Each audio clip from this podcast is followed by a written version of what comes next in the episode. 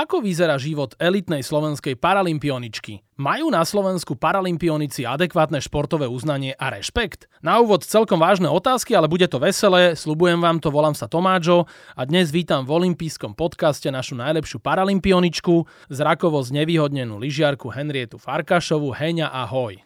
Ahoj, ahoj. No tak povedz, ešte pokračuje ten ošial po Paralympiáde v Pekingu? A tak ešte trošku áno, hlavne takéto tieto povinnosti mediálne, rozhovory, rôzne uh, stretnutia s ľuďmi a, a tak, takže ešte trošku áno, ešte som nemala čas ani uh, poriadne na rodinu a na priateľov, ani, ani sa vybaliť v podstate po Paralympiáde. Ešte je to také trošku hektické. A my nahrávame tento podcast v strede mesta, v Bratislave a ja som rozmýšľal, že ako ty sem prídeš. Asi nepôjdeš sama autom a prišla si úplne sama. Tak ako si prišla? Tak autom sama nechodím, lebo teda tým, že som zrakov posunutá, tak nešoférujem samozrejme. V tomto ešte neexistuje, že by ma niekto navádza ako šoférku. Takže premiestňujem sa po Bratislave MHD a pešo a využívam veľmi mobilný telefón a navigáciu a, a pýtam sa ľudí, ak potrebujem sa nejak zorientovať alebo neviem, kde som alebo poradiť. Takže ľudia sú ochotní celkom, takže vždy sa nájde niekto, kto mi poradí alebo kto ma usmerní trošku, ak som stratená. Áno, ale nestratila si sa, normálne si to našla toto. Áno, áno, dneska to bolo celkom hladké. Áno, aj čajík sme ti navarili, nie, takže dobre je. A ty si tiež dobre varila aj s ďalšími paralympionikmi v Pekingu a nielen vďaka tebe, ale aj za prispenia um, mladučkej Aleksandry Rexovej či Mira Harausa sme mali mimoriadne úspešný paralympijský Peking. A ako si ty vnímala tieto hry? Paralympijské? Ja veľmi pozitívne, aj keď sa trošku odohrali v tieni mm, toho vojnového konfliktu aj tej pandémie, ale mm, ja osobne som sa veľmi dobre cítila počas celých paralympijských hier, veľmi som sa cítila uvoľnenie, veľmi som si to užívala, mm, celý svoj pobyt tam aj všetky svoje preteky. A, ale boli sme naozaj veľmi dobrý tím, veľmi dobrý kolektív, asi najlepší, ak môžem to tak porovnávať e, aj s tie moje predchádzajúce účasti na paralympijských hrách, takže naozaj tieto hodnotím z toho pohľadu nie medailového, ale z, toho takého komplexného, ako moje najlepšie hry práve kvôli tomu kolektívu, aký sme tam boli aká atmosféra vládla aj u nás v týme, ako sme sa všetci navzájom podporovali a fandili a mm, naozaj som sa skvele cítila, takže ja som, fakt mám krásne zážitky. Áno, dvakrát zlato máš, hm, si pridala tým tvojim medailám za zjazd a super kombináciu. Hovoríš o tom kolektíve, tak je tam aj tá mladá, 16-ročná, to bola vlastne debutantka, však Alexandra ano, Rexová. Ona získala zlato v Super G, však. Áno. Čiže aj to tak trošku cítiš, že aj sa na teba tak doťahuje? Určite áno, určite to cítim. A Saška je veľmi šikovná, mladá, ambiciozná, veľmi maká na sebe. Vidno, že ju to naozaj tiež baví, že, že ju to naplňa, že proste chce v tom niečo dosiahnuť a našla sa v tom tiež, podobne asi ako ja. Takže naozaj jej veľmi fandím a e, určite bola aj ona takým môjim hnacím motorom, aby som e, teda na sebe ešte zamakala, aby som e, tiež podala zo seba maximálny výkon, lebo tak tie mladé superky sa na mňa doťahujú samozrejme a sú naozaj veľmi ambiciozne a všetko majú pred sebou. Takže je to taká celkom výzva aj pre mňa určite e, ešte držať s nimi krok. A ty si mala koľko rokov? Turino, 2006 tam si mala ísť, nakoniec ťa tam ako keby nepustili a až potom si štartovala Vancouver 2010. Turino 2006, prečo si tam nebola? No ja som tam po, podstate aj bola. Ja som sa zúčastnila paralympijských hier, akurát som nemohla štartovať. Z dôvodu toho, že som v podstate neprešla zdravotnou klasifikáciou. My absolvujeme pred sezónou tú zdravotnú klasifikáciu a vlastne tam som bola tiež klasifikovaná v tej sezóne, ale na Paralympiade ma znova zavolali na túto zdravotnú klasifikáciu kvalifikáciu, čo nebývalo zvykom že na takomto vrcholnom podujatí, lebo ak dostanem na začiatku sezóny, tak to platí minimálne na tú celú sezónu doktorovi sa nepozdávalo. Podľa jedného doktora som teda nesplňala e, kritéria, tak sme podávali aj protest a bola som potom u druhého klasifikátora, ten zase povedal, že splňam kritéria, ale nechceli rozhodnúť, nejako nechali ma v takej bubline a nepripustili ma teda na štart pretekov, čo bolo pre mňa teda dosť veľké sklamanie, lebo vlastne pred paralympijskými hrami som začala tak siahať na tie medailové pozície. Možno, že to bolo aj také trošku aj politické rozhodnutie, alebo proste tak do toho možno chceli ma nejakým možno spôsobom takýmto ako keby od predstaviť, lebo... Vedeli, že máš potenciál. Vedeli, že mám potenciál. Ja som vlastne ešte bola tiež v tej dobe nováčik a, a nejako so mnou asi nerátali a zrazu som sa tam začala objavovať e, na tých medailových stupienkoch tesne pred paralympijskými hrami. Tak, a vlastne celá tá klasifikácia sa odohrala nie úplne príjemne, alebo ako by som povedala, dosť arogantný bol uh, ku mne ten doktor. Uh, nepekne sa správal, ako, k nejakému psovi by som povedala. Veľ, veľmi nepríjemné to bolo, takže ja som akože bola z celého toho procesu taká akože veľmi sklamaná. Vôbec som aj nevedela najprv, že čo sa deje, alebo čo to znamená, lebo ja som bola fakt v tom všetkom úplne nováčik a nechápala som, že čo to má znamenať. Ale v podstate od toho momentu sa takéto veci ani nedejú, že by na Paralympiade niekoho zavolali na zdravotnú klasifikáciu a vyradili, tak dostane športovec na začiatku sezóny povolenie, tak proste môže štartovať um, a nikto nemôže ho ohroziť alebo tak ho vyradiť nejak počas sezóny a už vôbec nie na nejakom vrcholovom podujatí, na ktoré sa pripravuje. A vtedy si mala koľko rokov? Turino 2006. Vtedy som mala 19 rokov. No, čiže mladé dievča, aj ťa to celkom tak zasiahlo. Však ale potom no. si si všetko už vynahradila, už išiel Vancouver a tak ďalej, k tomu sa ešte dostaneme. No ale keby my sme išli k tomu Pekingu, k Paralympiáde, čo teraz nedávno skončila, ty si pre tou Paralympiádou nebola zdravá, mala si aj operácie a keby sme išli to obdobie mapovať od Pyeongchangu 2018 až po terajšok, tak veľa zásadných vecí sa stalo. Áno, veľmi veľa zásadných vecí sa odohralo v mojom živote, aj e, v mojom teda športovom živote aj v mojom osobnom živote samozrejme. A trápili ma zranenia kolien. Absolvovala som aj tri zákroky kolena. Mala som s nimi dosť veľké problémy a tak, takže dosť ma to vytrápilo a aj som to teda aj e, dosť veľmi uvažovala nad tým, že či sa ešte vrátiť na lyže alebo nie. Takisto som v podstate zmenila navádzačku, aj e, ukončila spoluprácu aj s mojim trénerom a teda s ďalším členom realizačného týmu a bol to veľmi ťažký rozchod.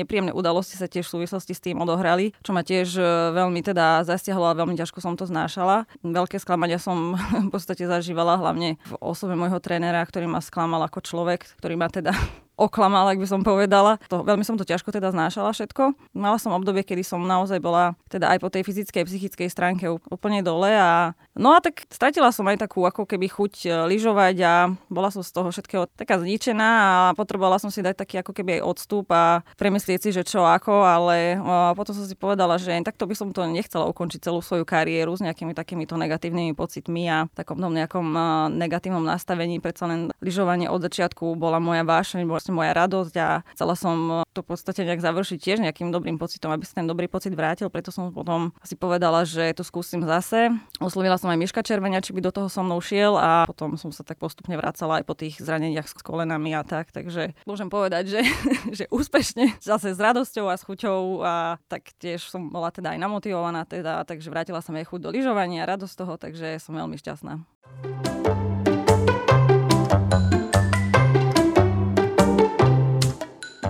No tak dobre si sa rozhodla a hlavne, keď hovoríme o tých úspechoch, tak v Pekingu si ovládla hneď úvodný zjazd. To som ti hovoril, že ja som v ten deň niekde moderoval na Donovalo, som to vykrikoval, že aby ste vedeli, tak Heňa Farkašová už má desiatú medailu a potom prišla aj 11. zlatá medaila za super kombináciu, čo je veľmi zvláštne, že vždy s iným navádzačom si ty toto absolvovala, že to je aký luxus, že ty si ich môžeš takto meniť. Zjazd bol s Martinom Motikom a super kombinácia tam bolo aj aj, super G bolo s Myškom Červeňom a slalom zase Martin Motika. To ako sa dá toto?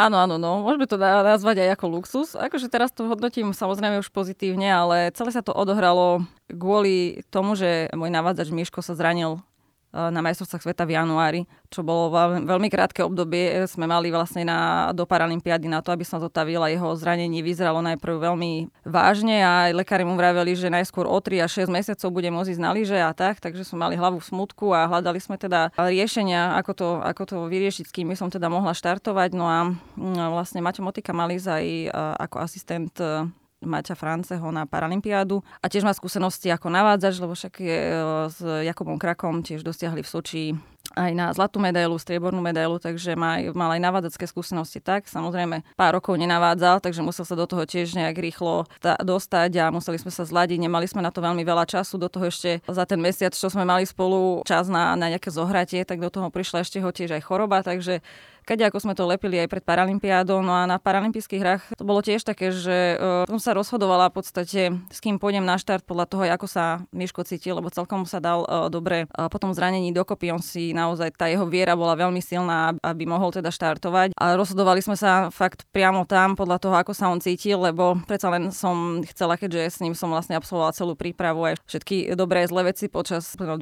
roka, tak uh, veľmi som chcela, aby som aspoň teda jeden pretek mohla s ním štartovať. Samozrejme, vedela som, že zjazd určite pôjdem s Maťom Motikom, lebo predsa to, je to rýchla disciplína a tam už aj tie rýchlosti sú vysoké a keď viem, že aj ten navádzač nie je úplne 100%, tak potom aj ja som v krči, aj on je v krči a, a tak, tak potom ten výkon nemusí byť úplne OK a hlavne ani nie ide o ten samotný výkon alebo výsledok, ale potom, aby sa potom aj nejaké vážnejšie veci nestali alebo do nejakej kolízie, aby sme neprišli na trati. Takže to som vedela, že zjazd pôjdem určite s Maťom Motikom a potom pri ostatných sme sa rozhodovali podľa toho, ako sa aj e, Mišo cítil. Takže preto ten luxus, pre, preto dvaja ten luxus, navádzači. že boli dvaja navádzači a, a v podstate som, som tam ich striedala, každý deň som trénovala aj s jedným, aj s druhým, aby som bola pripravená aj s jedným, aj s druhým, keby príde tá situácia, že jeden deň pôjdem s jedným, jeden deň s druhým, takže od začiatku vlastne som jazdila aj e, s obidvoma navádzačmi, takže vždy som bola aj dlhšie na kopci, aby som to v podstate postihala a tak, takže bolo to také zaujímavé, lebo aj oni sa tak striedali a prišli dole, tak prehodili si lyže, prílby, tak s jedným som skončila, išla som s druhým a tak sme si navzájom pomáhali. Bolo to celkom také zaujímavé a také funny a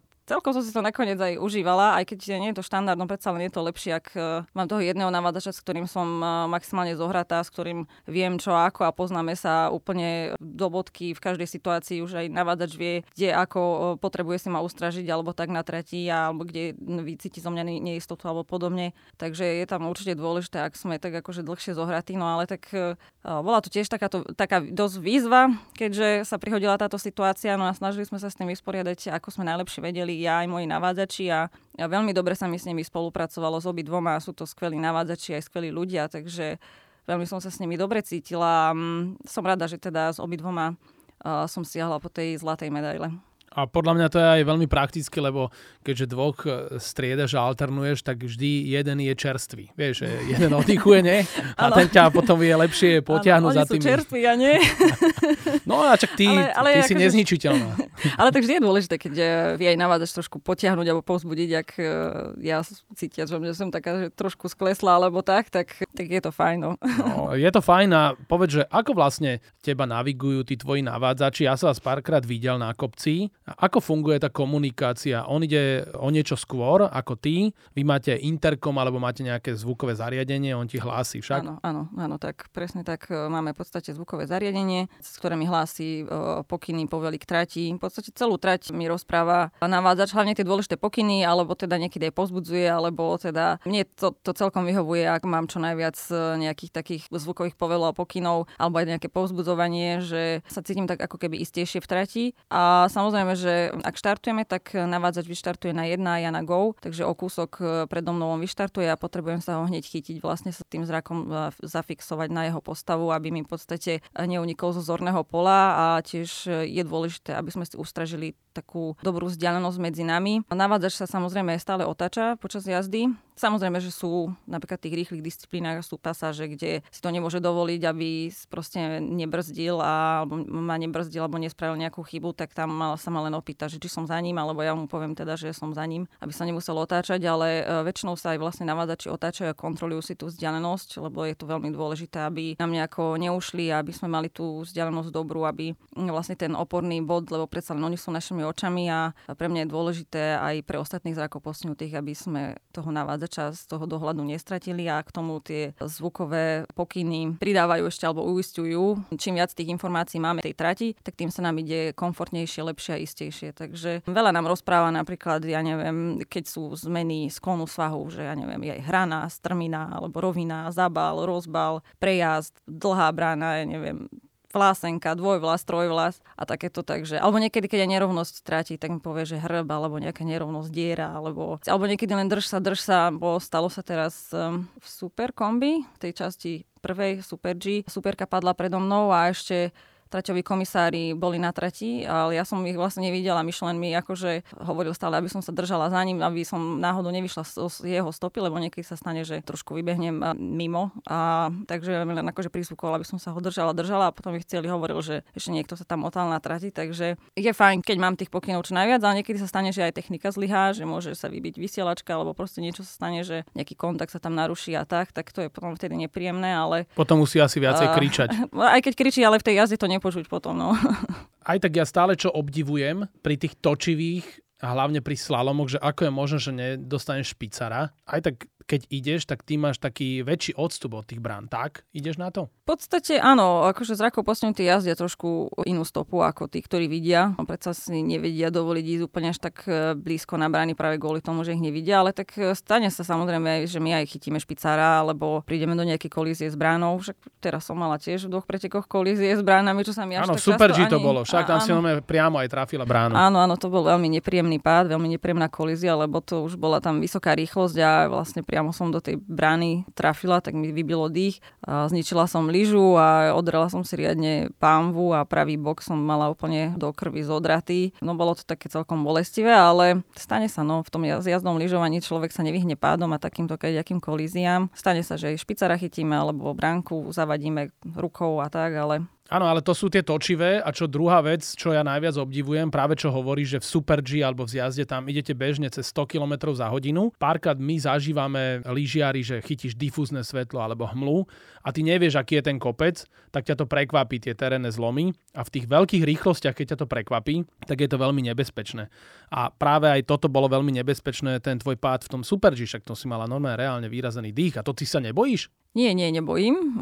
Ja práve milujem tieto rýchle disciplíny, tie si najviac užívam a tak rátam s tým, že môže prísť do kolízia, však mala som rôzne zranenia, rôzne zlomeniny a kade čo. Beriem to ako súčasť toho zjazdového lyžovania. Chvala Bohu, ja tú hlavu mám tak dobre nastavenú, že nikdy som aj napriek mnohým takýmto aj ťažkým pádom a úrazom nemala nikdy nejaký blok potom. Vždycky som sa vedela vrátiť a vždycky som sa práve že tešila naspäť na lyže a samozrejme, že rešpekt tam je aj preto tou rýchlosťou a tak, hlavne keď sme na novom kopci, že nepoznáme ešte terén, že neviem, ako sú tie terénne vlny, nerovnosti. Tie prvé jazdy väčšinou na, prvom, na, na novom kopci sú také, že opatrnejšie s rešpektom, ale potom už keď e, poznám profil trate a tak, tak uh, už to nie je problém a už si to naozaj užívam tie rýchle jazdy. Tam hlavne navádzač musí vidieť, lebo tak ja samozrejme tiež nevidím pod nohy alebo že uh, terénne nerovnosti. Ak uh, viem, že navádzač je s tým v pohode, že on nemá nejaké takéto zrakové nejaké problémy, alebo tak, že je tam, že by bola difúzka, alebo niečo podobné, že si nevidí dobre pod nohy, tak e, ja som potom akože OK, ja sa úplne 100% miere spolieham na to, čo mi hovorí a na to, ako ide na jeho stopu, takže... Lebo si hovorila, že ten návádza, že to sú vlastne tvoje oči. Však? Áno. Tak. No a za toto máš u mňa najväčší rešpekt e, za tie klzavé, lebo sám viem, čo znamená, keď ma niečo rozhádže, ja normálne vidím pri 100 km rýchlosti. Aj tie pády sú také celkom závažné a vždy to potom končí, že ideš do Krankenhaus niekde, vieš, že to musia zrengenovať. Čo sme ešte nepovedali, že vy ste potriedení v kategóriách B1, B2, B3 a je to vlastne podľa stupňa postihnutia. Však ano. ty si B3, a ano. povedzme, Saša Rexová je B2 ano. a ono sa to s takým e, koeficientom prepočítava. Ty, keďže máš e, menší ten postih, tak ty by si mala byť rýchlejšia. A teraz v Pekingu to bolo tak, že napríklad Sašu Rexovú, ak si ju chcela poraziť, tak ty si jej musela dať viac ako 5 sekúnd. Áno, presne tak. Tak to je. Tak presne ako si povedal, že vlastne sa tie reálne časy prerátajú s tým koeficientom a ja od tých B2 musím byť v tých rýchlych disciplínach tak e, v priemere od tých vyše 5, 5 sekúnd rýchlejšia, aby som v podstate v tom prepočítanom čase dosiahla taký podobný čas ako, ako tá B2. Takže áno, už potom aj tie rýchlosti sú uh, vyššie v tej jazde, aj, aj to riziko je vyššie a tak, no ale um, napriek tomu myslím si, že aj uh, aj tá Saška na, napriek tomu, že málo trénovala, ešte nemá tie skúsenosti v tých rýchlych disciplínach, aj predsa len je také, také útlej postavy a tak, tak veľmi krásny výsledok dosiahla a veľmi rýchlo aj napreduje a uh, síce jej obľúbenou disciplínou je slalom, ale tak sme jej povedali, že nakoniec možno, že zjazdarka z nej bude. Áno, a to je práve naopak, že tvoja najmenej obľúbená disciplína je práve slalom. Však? Áno, áno, moja je najmenej slalom, ten som nikdy nemala rada a nikdy mi nejak tie krátke oblúky nesedeli úplne, takže uh, v slalome sa viem niekedy vytrať trápiť veľmi a mm, veľmi mi vie dvíhať tlak. ja som tak akože celkovo taký akože flagmo, že taký akože kľudný človek, ale v slalom ma niekedy vie pekne rozčertiť.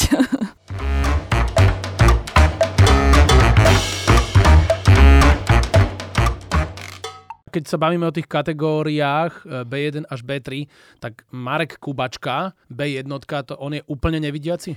Áno, Marek Kubačka je v podstate jediný úplne nevidiaci pretekár a je obdivuhodné, ako sa on tiež dokáže pustiť dole, e, dole tým kopcom. On nemá ani svetlocit, takže on nevníma ani nejaké svetlo alebo tieň, ani nič, že proste fakt úplne v tme jazdí a je to obdivuhodné. On vlastne jeho hlavnou disciplínou, alebo teda najsilnejšou je obrovský slalom a aký je on vo svojej pohode a v takom dobrom naladení a nejazdí v krči, tak uh, naozaj ľudia len uh, oči špúlia a sánka im padne, keď vidia, ako jazdí Marek, lebo uh, to by človek neveril, že on naozaj nič nevidí. Ty ale vidíš siluetu ano. a Saška Rexová? Saška Rexová asi tiež podobne, akurát no, ona má iný druh postihnutia alebo iné, iný zrakový handicap. Ja mám tú vysokú krátkozrakosť a Saška má Stargartovú chorobu a to znamená, že ona nemá v podstate centrálne videnie, on vidí ona perifériou. Ja zase mám zúženú tú perifériu, skôr a vidím vlastne to centrálne videnie mám, takže akože aj v tom sa to líši, že nejak proste to priestorové vnímanie možno trošku iné u nej a u mňa, ale neviem to úplne porovnať, lebo neviem, aké je to jej postihnutie úplne, takže každý z nás má to postihnutie iné a inak vidí, takže ono sa to ťažko aj nejako takto porovnáva. Ja by som ešte išiel do toho Pyeongchangu 2018. Ty si tam spolupracovala s návádzačkou Natáliou Šubrtovou, to bola tá bilancia 4 plus 1. To boli také paralympijské hry, ktoré sme tu ešte v histórii nemali. My keď sme sa prvýkrát stretli, už dávno, aj možno aj, aj 10-15 rokov dozadu, tak ja som teba a Natáliu bral ako takú nerozlučnú dvojicu. Aj keď som si všimol už vtedy, že tam bol veľký rozdiel tých energií. Že ty si bola skôr tak vždy tak niekde v úzadi taká skromná, pokorná a Natália bola taká čo... No proste ako keby taká herečka. Že prečo ste sa pred tými dvoma rokmi vlastne rozišli? Že prečo išli tie cesty tak preč od seba? Pretože ja už som vnímala, že v podstate e, už som sa necítila dobre v tej spolupráci s Natáliou. Ťahali sme to 11 rokov spolu, veľké úspechy sme spolu dosiahli, veľa sme z toho spolu zažili, dobrého aj zlého a už som to tak vnímala, že potrebujem zmenu. Už som sa necítila úplne komfortne v tej spolupráci, viac ma to ubíjalo, ako mi to dávalo. A myslím si, že aj ju, že už ona sa tiež úplne v tom až tak necítila dobre, takže som sa tak rozhodla, že teda s ňou ukončím a potrebovala som v podstate nejakú zmenu a nejaký nový impuls, takže preto. A ty máš nakoniec 11 zlatých paralympijských medailí, plus si 16-násobná majsterka sveta v paralympijskom lyžovaní. Ty nemáš stále štatút profesionálneho športovca. Však No, nemám. Ako ty funguješ v živote, že kde vlastne berieš e, peniaze na tvoj šport, lebo však to stojí, však to zjazdové lyžovanie, ja čítam, ty chodíš po celom svete, po celej Európe a točíš to a teraz, že ako toto je?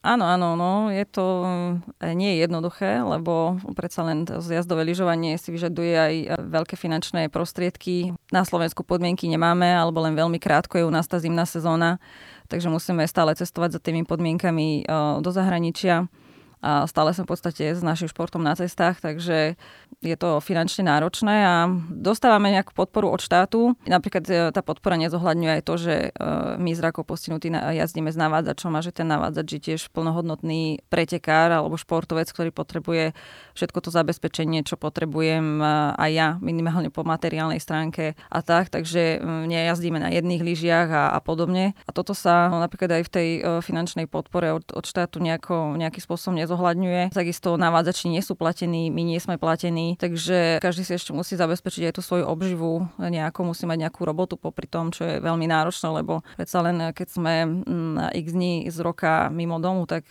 je to veľmi náročné potom sa uplatniť niekde. Každý sa snaží si nejakú tú obživu nejako mať a ja som veľmi vďačná svojmu zamestnávateľovi, ktorý mi vytvoril také podmienky, pri ktorých môžem vlastne vykonávať aj, aj ten šport a mám aj finančné prostriedky na to, aby som sa uživila, takže že som v jednej uh, firme účtovníckej zamestnaná ako administratívny pracovník a mám tam vytvorené uh, chránené pracovisko a mám v podstate možnosť naozaj v plnej miere sa venovať tej mojej hlavnej aktivite, ktorým vlastne je to lyžovanie, keď sa my pretlkáme aj navádzači, aj pretekári, lebo naozaj uh, aj tie navádzači fungujú skôr ako taký dobrovoľníci roky, len kvôli tomu, že milujú tento šport, že, že majú tú vášeň pre šport a určite to nie je takto v poriadku a nebude sa to môcť možno takto dlhodobo riešiť, lebo predsa len, ak budeme chcieť držať krok s tými najlepšími vo svete, tak tie podmienky sa asi budú musieť zlepšiť, lebo ešte aj na tento rok e, vlastne tá finančná podpora od štátu by mala byť nižšia ako, ako doteraz. To už si naozaj neviem predstaviť a to si ešte my si nemôžeme dovoliť mať e, každý svoj nejaký tím alebo tak, takže ešte si vlastne fungujeme ako taký kolektív a šerujeme si všetky náklady a, a tak, aby sme čo vedeli najlepšie výjsť e, z tých finančných prostriedkov. No nie je to jednoduché a určite by bolo fajn, keby viacej vážili vlastne aj tých paralympijských športovcov, aj všeobecných športovcov a viac to vlastne tá podpora aj zo strany štátu bola lepšia. Svet paralympijského športu sa uberá úplne iným smerom. Tam sa vy normálne porovnávate s profikmi, čiže oni tie ano. týmy majú tú podporu štátu a je to potom aj také nespravodlivé. A vlastne je zázrak, že vy máte stále toľko medailí. Áno, áno, určite je to stále zázrak, lebo mm, niektorí z tých profi tímov nechápu, ako môžeme my s takými prostriedkami fungovať a ešte také výsledky dosahovať. Ale myslím si, že to nebude možné udržať do nekonečna takto. Takže určite je veľmi dôležité, aby tá finančná podpora tam bola a predsa len no, u nás je to náročnejšie aj hlavne teda na Slovensku, predsa len ten paralympijský šport nie je taký atraktívny, takže aj nejaký taký sponsoring alebo od, podporu od iných partnerov je ťažšie možno zohnať ako u zdravých e, olimpionikov, ako napríklad u Petri Vlhovej, ktorá keď je úspešná, tak e, tú podporu e, má a, a podobní športovci, takže u nás je to naozaj také zložitejšie vo všetkom.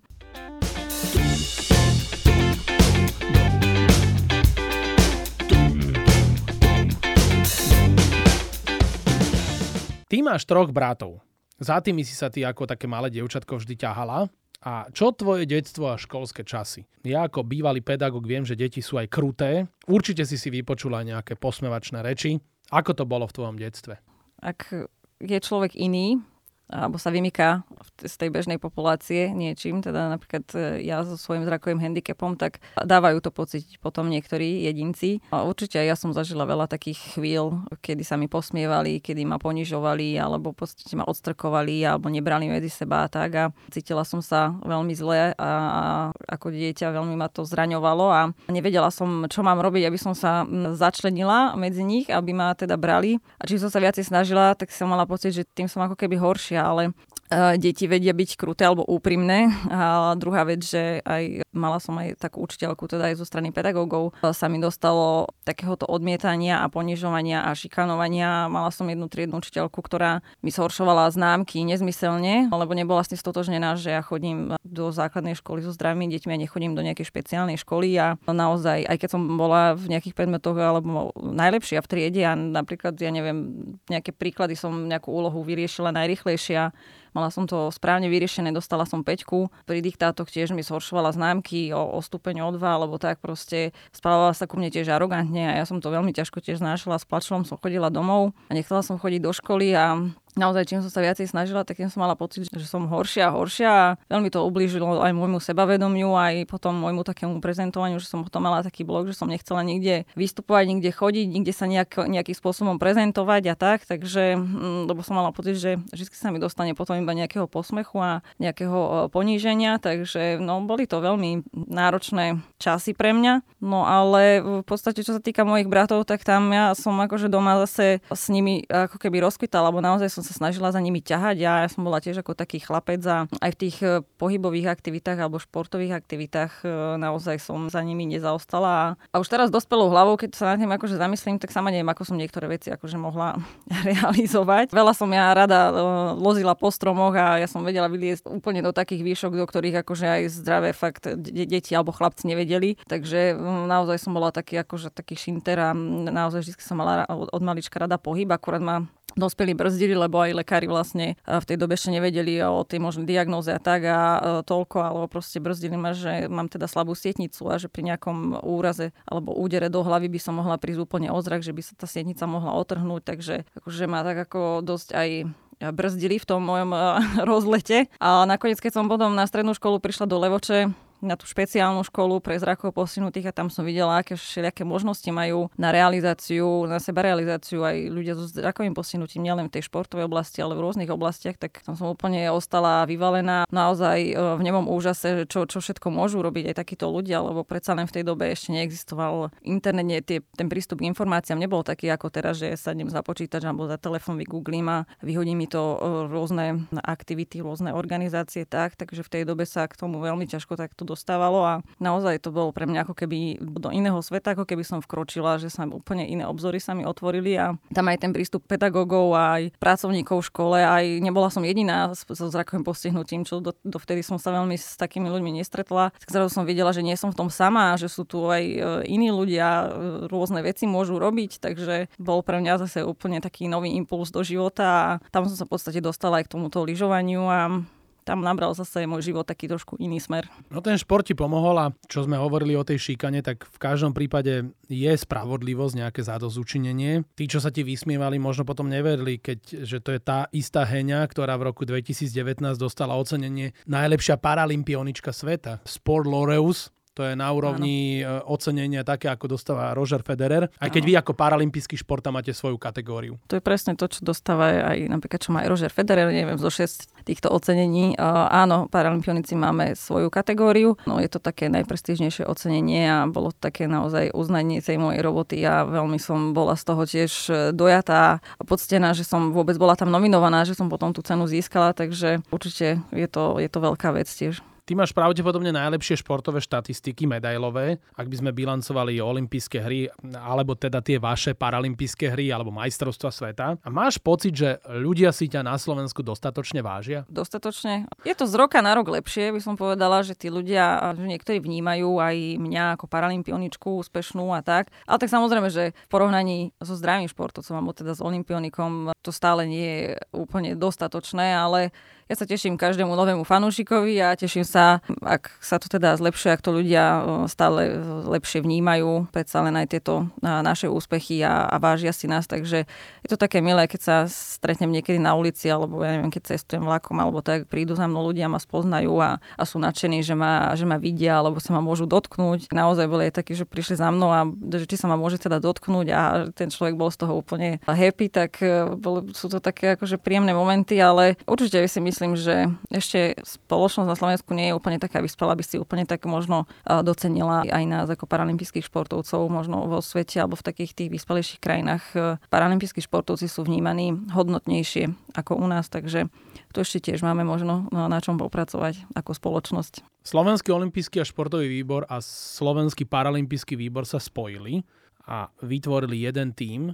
Je to veľmi pekná idea. My sme mali aj olimpijský festival na Štrbskom plese a boli sme tam spoločne. Sa to prelínalo aj na hlavnom stage spolu s vami. My ako olimpionici, vy ste mali svoju ľadovú plochu a svoj stage ako keby. A máš pocit, že tento paralympijský šport je na tej istej úrovni ako ten olimpijský? To je veľmi podobná otázka ako tá predchádzajúca.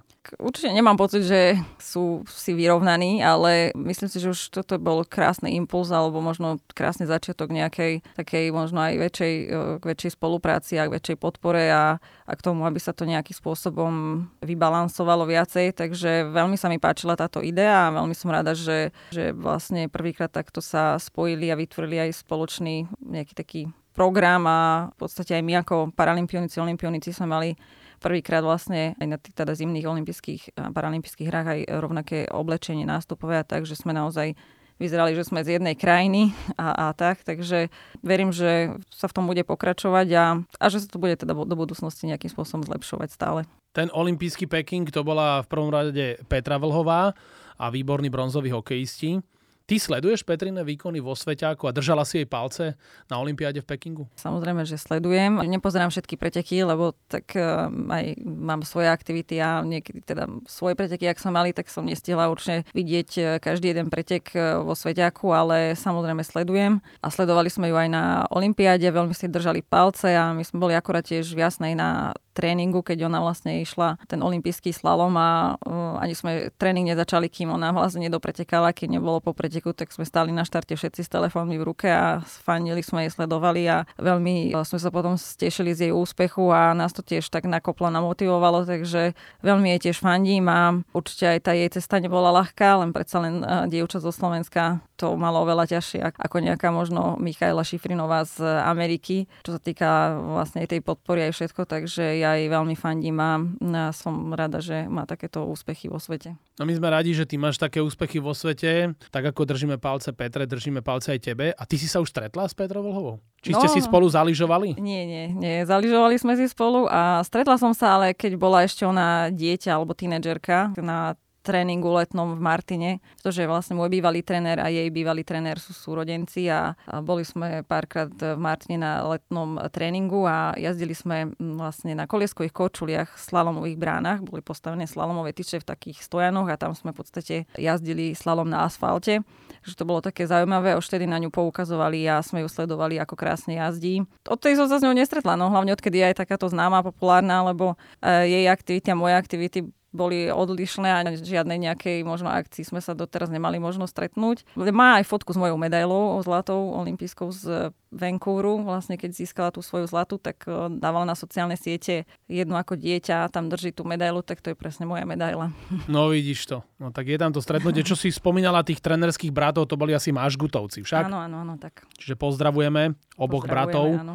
Bráňo a Rasťo, ďakujeme, že sa staráte o naše elitné alpské lyžiarky alebo o naše elitné zjazdárky.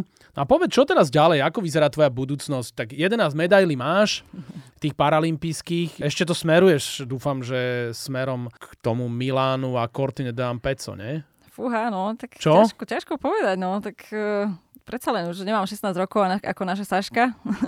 Aj tá na teba Takže- tlačí? aj ona na mňa tlačí, ale už aj, tak už aj, už aj vekovo, aj uvidíme, no. Ťažko akože sa mi teraz k tomu vyjadriť, e, aj to zdravie musí slúžiť, aj finančné prostriedky potrebujeme na to samozrejme, čo vyzeralo dosť biedne napríklad so mnou na tento rok, takže uvidíme, ako sa to ešte porieši. Neviem, no, akože veľa ľudí ma ešte ukecáva, aj môj navádza, že tak, že možno, že by som aj ten slalom vynechala, že by som ho nemusela teda jazdiť, že by som sa najmä tomu zameriavala na tie moje obľúbenejšie disciplíny a tak, tak uvidíme, no, akože taký zjazdík by som si v korty nedala, ale uvidíme, no, je to ako ešte dlhá doba a teraz si potrebujem hlavne ešte oddychnúť a po tejto náročnej sezóne, takže nechám to zatiaľ takto otvorené.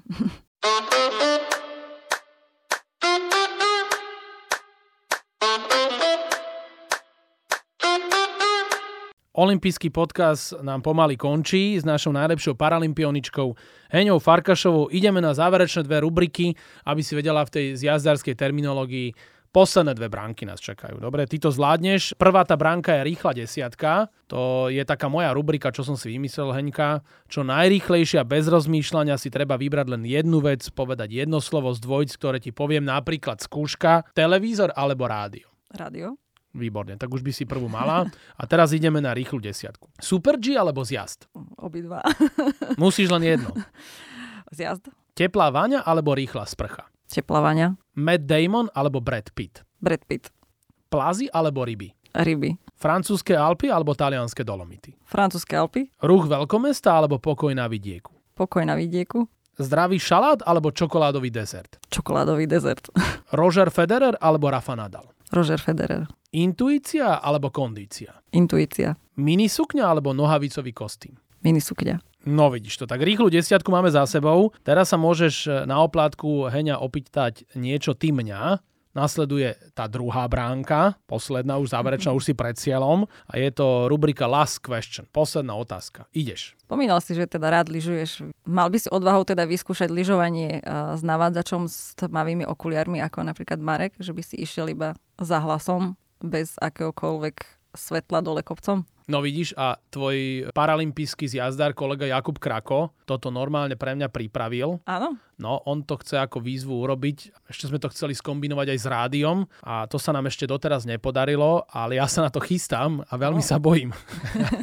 ale skúsim to, skúsim to, aké to máte. Akože nešiel by som do klzavých, ale keby ste mi dali taký obrovský slalom, aspoň 8 brán, tak by som asi do toho išiel. Super, tak budem držať palce. No a potom ti napíšem, že ako to dopadlo. Dobre? Aj videjko môžeš poslať. Aj videjko ti pošlem. Tak našim hostom v olympijskom podcaste bola naša najlepšia paralympionička, výborná zjazdarka Henrieta Farkašová. Heňa, držíme ti palce v ďalšej kariére, aby si mala stále rovnakú motiváciu po ďalších medailách a veľmi pekne ti ďakujem za rozhovor. A ja ďakujem. Tak dúfam, že sa vám tento olympijský podcast páčil. Prihláste sa na jeho odoberanie vo svojej mobilnej podcastovej aplikácii na platformách Google Podcasty, Apple Podcasty a Spotify. Všetky olympijské podcasty nájdete aj na www.olympic.sk lomka podcasty. Teším sa na vás v ďalšom podcaste, pozdravuje Tomáčo, prajem všetko dobré, športu zdar, počúvajte nás aj naďalej. Olympijský podcast vám prináša exkluzívny partner Slovenského olympijského a športového výboru, spoločnosť Typos. Generálni partneri Toyota a 4F, hlavní partneri Bila, SPP, CZ Slovakia, Allianz a partneri Matador a Štrabak.